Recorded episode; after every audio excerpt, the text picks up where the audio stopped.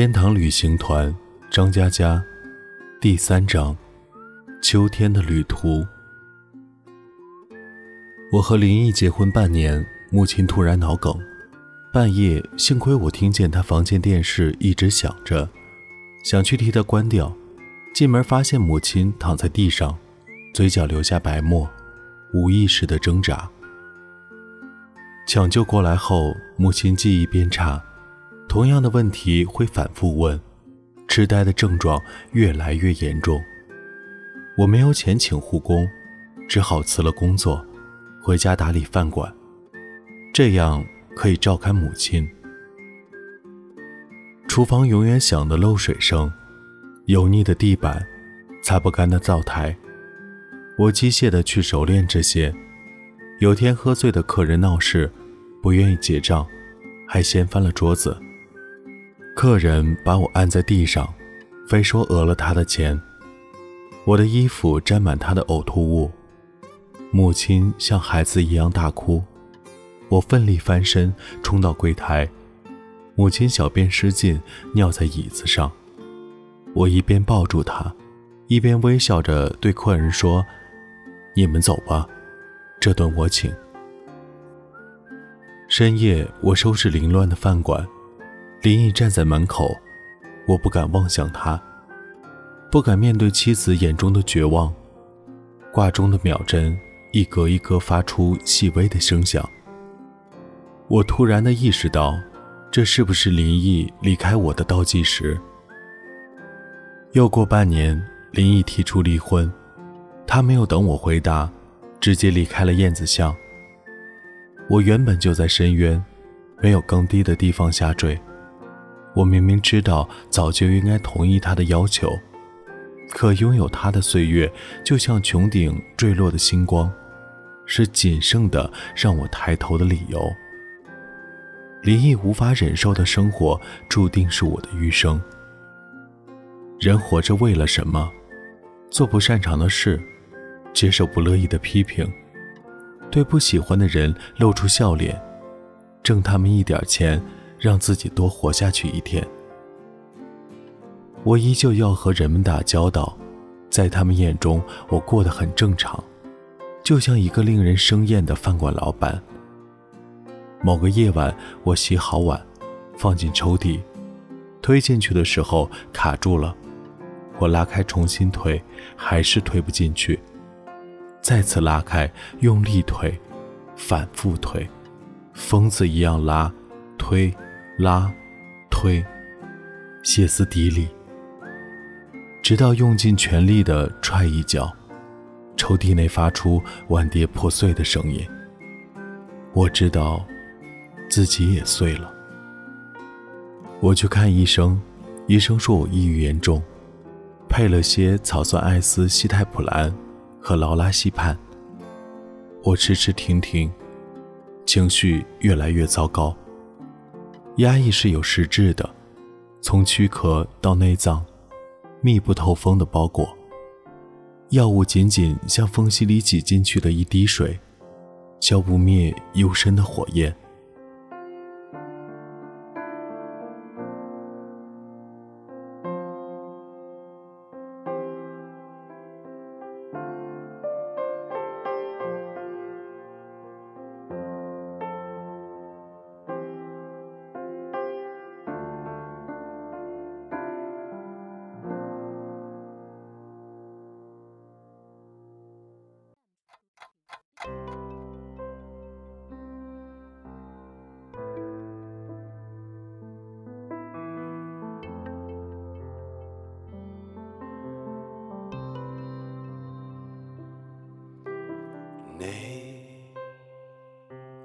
始终不说话，尽管讲出不快吧，是与期盼有落差。时间治愈不了一切，它只能把拧巴日复一日的堆积。母亲坐在轮椅上，抱着铁盒，身子侧靠柜台，眼睛没有焦点，偶尔仿佛睡梦中惊醒，喊我的名字。我走过去。母亲问：“儿子呢？”我说：“在这里，在这里。母亲问：“儿子什么时候结婚？”我说：“结过了，结过了。”母亲说：“我要等到儿子结婚，我要等到儿子长大。”他低低的咕哝，紧紧抱住铁盒，那里面是一份他的人寿保险。当雨丝打在脸上，我以为人死了以后依然有触觉。仰面平躺在长椅上，视野里星空和树枝互相编织。头疼欲裂，翻身坐起，脚下踢翻了几个叮铃当啷的啤酒罐。我迷迷糊糊记得吞了瓶安眠药，大部分的记忆有点碎裂，断片了。掏出手机一看，五点没到。估计昏睡了几个小时，从头到脚都是宿醉的反应。干呕几声，踉踉跄跄走了几步。头晕目眩，扶着树晃晃脑袋，才清楚地认识到一个问题：我没死成。我强撑着弯腰，捡起啤酒罐，丢进垃圾桶，摇摇晃晃走回住院部，摸到自己病床，倒头就睡。今天一定要死掉的，妥妥死掉。但，先让我再睡一会儿。宿醉的脑子太混乱，想不出一种新的死法。这一觉睡得非常漫长，梦里有个熟悉的声音一直哼着一首歌。I don't live in a dream。我不想活在梦里。洁白的面庞，长长的睫毛，天蓝色的围巾遮住下巴。李毅小心翼翼夹起一片笋尖儿。不好意思的对我笑，对不起，我也没什么钱，所以一块吃吧。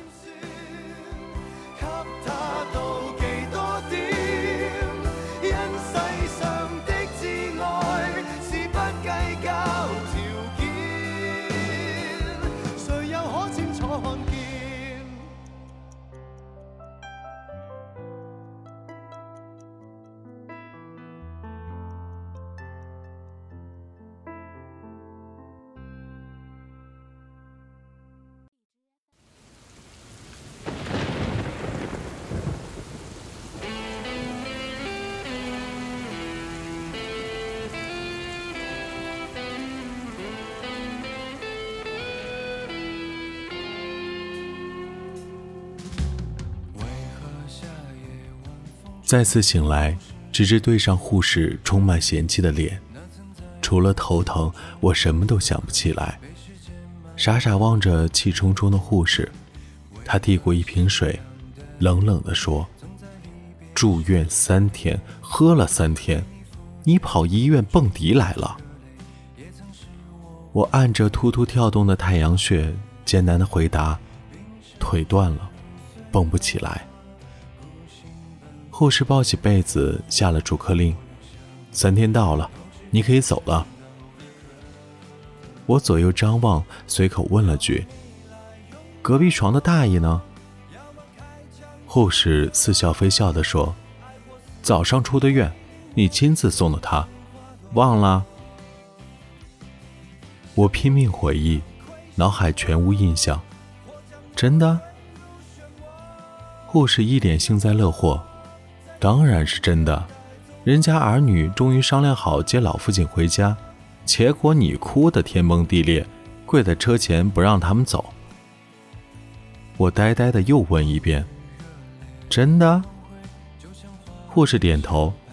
你还威胁他们说举头三尺有神明，他们要是对丁大爷不好，就会被天打五雷轰。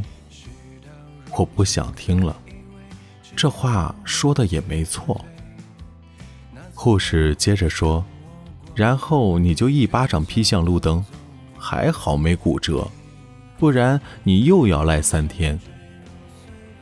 怪不得左手隐隐作痛。”我看着红肿的小指，坐在病床上，有点恍惚。护士知道我断片了，犹豫了下，说：“丁大爷让我转告，说谢谢你，让你好好活下去。”他叹口气说：“心里难受的话，多出去走走。我没死成，那么何处可去？无处可去。房子卖了，病床到期，林毅还在等我去民政局办理离婚。林雨穿过草地，浑身湿透。在停车场找到了自己的小面包车，一头钻进去。我脱掉湿漉漉的外套，从副驾驶扯过来被子盖上。被子是平常母亲坐车用的，因为送外卖不放心，把它单独留在饭馆。车窗一大半破裂，雨丝凌乱飘入。手机响了，显示林一的名字。我丢开手机，拧转车钥匙，破损不堪的面包车喘着粗气，惨烈的震动了几下，启动了。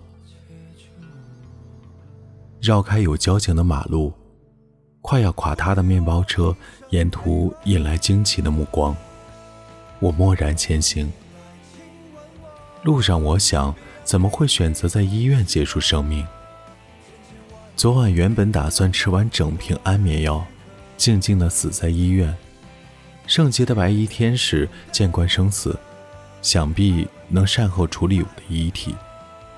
现在回顾，这计划布满漏洞。首先，我被抢救回来的概率太大；结果，不用抢救，自己居然可以苏醒。其次，医院不欠我的。不能因为别人可以这么做，你就得得寸进尺。他们不欠你的，可以这么做，不代表该这么做。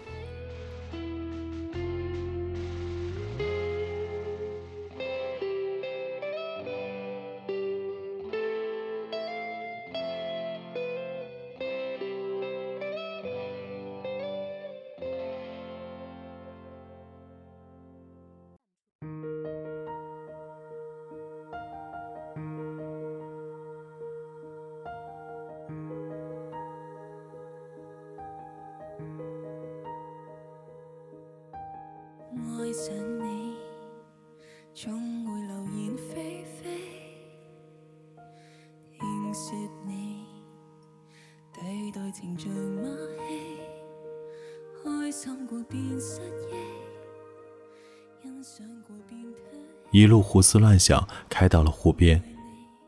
我平静地坐在车里，车头对着雨中的湖面。面包车是林毅出主意买的，二手。接手饭馆之后，生意冷清。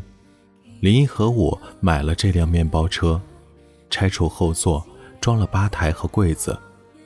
我们做好饭盒，开车到学校或者居民区，像个小小的流动餐厅。母亲没有自理能力，就坐在副驾，系好安全带。林毅坐在后排，轻轻哼着歌。我永远记得有一天，母亲睡着了，我开着车，林毅把头伸过来说：“你看，好美。”晋香河的尽头是鸡鸣寺，郁郁葱葱的山林上方扬起辉煌的火烧云。林毅说：“等妈妈病好了，我们一起开车自驾游，开到世界的尽头。”母亲的病不会好了。那天只卖出去三四份盒饭，一位大姐刚走进面包车，就尖叫起来：“什么味道？你这什么味道？一股子尿骚味儿！”接着，母亲用手拍打自己的胸口，哭得像个受辱的小孩。她尿在了车上。开车回家的路上，街道乱糟糟，各家店铺放着音乐。公交车轮胎碾过柏油路，小孩打闹，玻璃瓶砸碎，电瓶车相撞。但我清楚地听见了自己的呼吸声。后视镜里，我看到林毅黯淡无光的眼神。我握着方向盘的手是颤抖的，浑身冰凉，内心匍匐巨大的恐惧，仿佛一尾锋利的鱼在身体里游动。差不多该走了吧？我望着后视镜，用力的给自己挤出了个笑容。试了几次，嘴角不停抽动，笑得难堪又悲凉。深吸一口气，再笑一次，没成功。算了。前面是不知来处的雨水和不知归处的湖水。我闭上眼睛，踩向油门。就这样吧，悄无声息，连人带车一起消失在水中。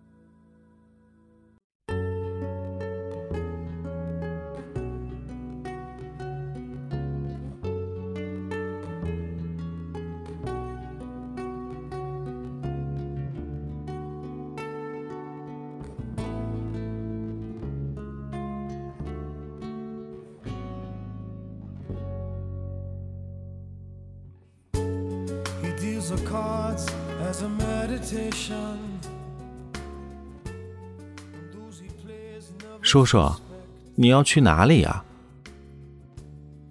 晚风寂静，后排传来脆脆的童声，吓得我一脚踩歪，愣是踩在了刹车上。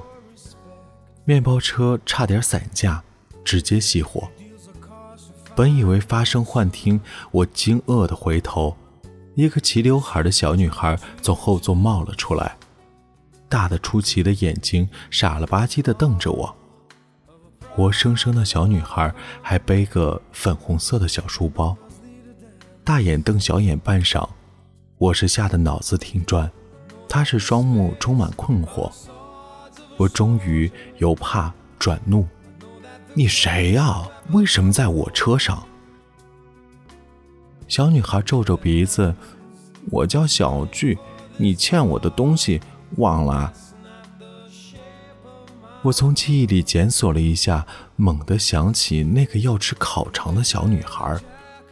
你，我已经让护士买烤肠给你了，干什么呢？小小年纪又来讹诈我。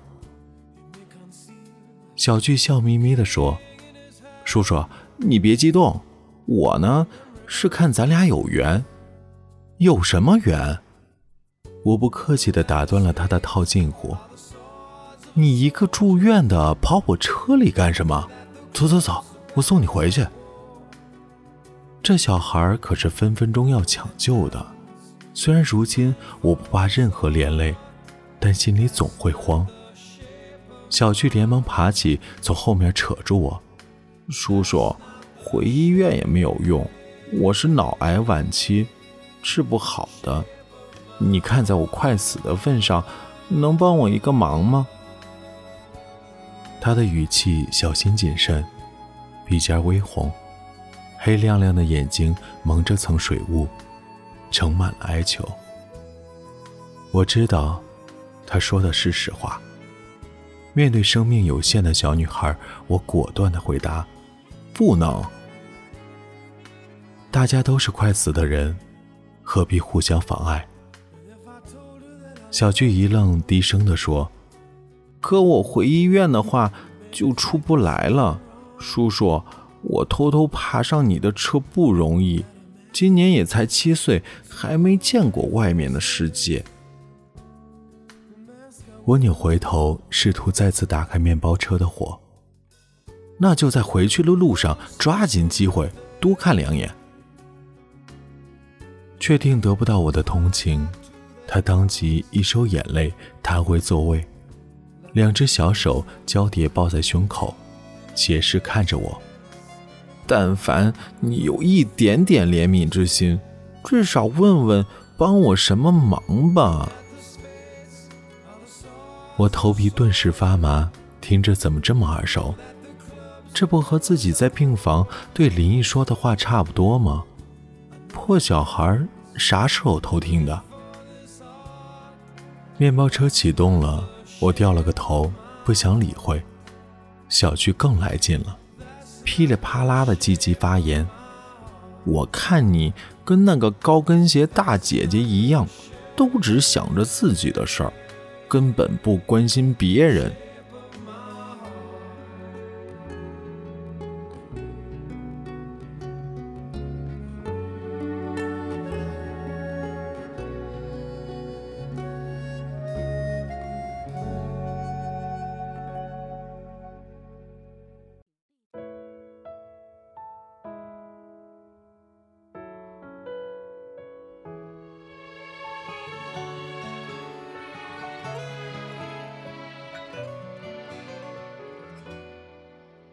这小孩会的东西还挺多，上来就道德绑架。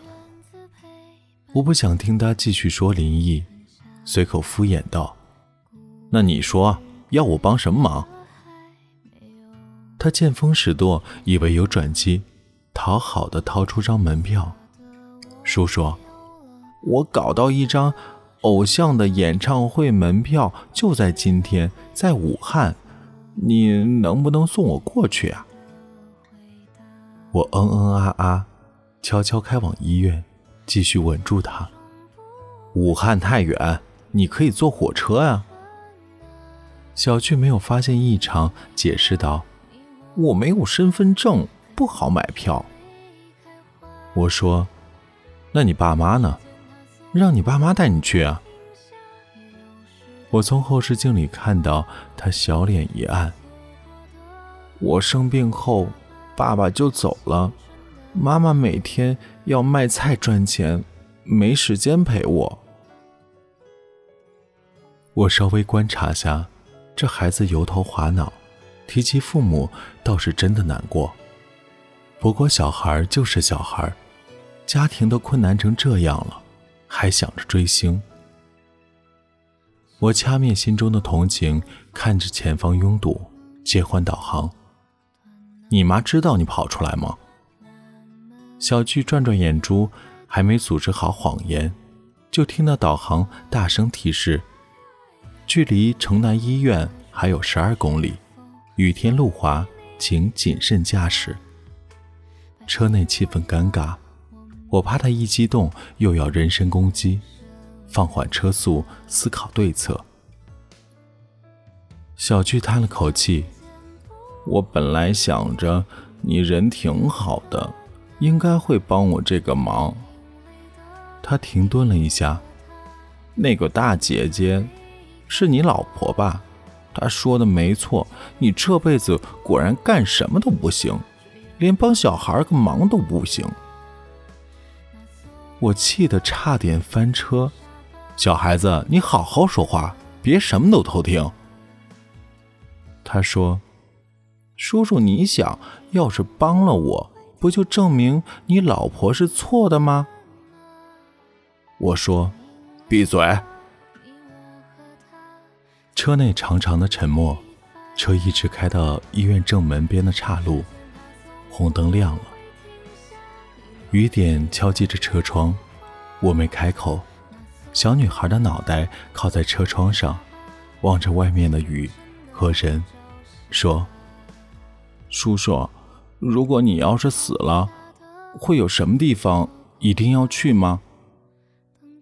我想起来，世界是有尽头的，在南方洋流的末端，冰山漂浮，云和水一起冻结。我说，我去不了，也不用去了。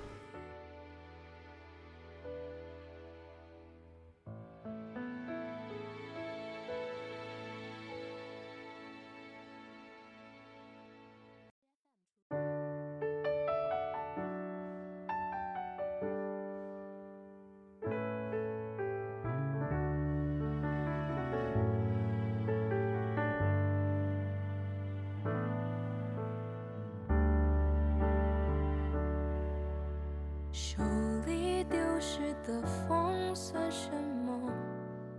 星辰又算什么？七岁的小女孩长长的叹气，小脸儿紧贴着冰凉的玻璃，目光露出绝望，像水鸟折颈时的双眼。她说：“叔叔，我不该缠着你，我一直想，长大了保护妈妈。”好好念书，挣到钱，给妈妈开一个超市，她就不会这么辛苦。我偷听过医生讲话，他说我撑到现在都挺意外的。叔叔，我没有机会长大了。我忽然眼泪冲出眼眶，他的愿望我也有过。我长大了。但是实现不了。小女孩低声地说：“叔叔，对不起，我想着没有机会长大，哪怕能看一场演唱会也行啊。但是不可能的，本来就没有机会。”他仿佛释然的坐直，说：“叔叔，那我就在这儿下吧。”红灯闪烁，转成绿灯。他推开车门：“叔叔再见。”告诉你妈妈和医生，你会乖乖吃药，有情况立刻回医院。好的，叔叔。你妈妈要是报警了，我立刻把你送回去。好的，叔叔。破烂的面包车驶入秋天，雨丝漫无边际。这里是给失眠讲故事，愿这里的故事能温暖你的耳朵，给你一段美梦。晚安，陌生人。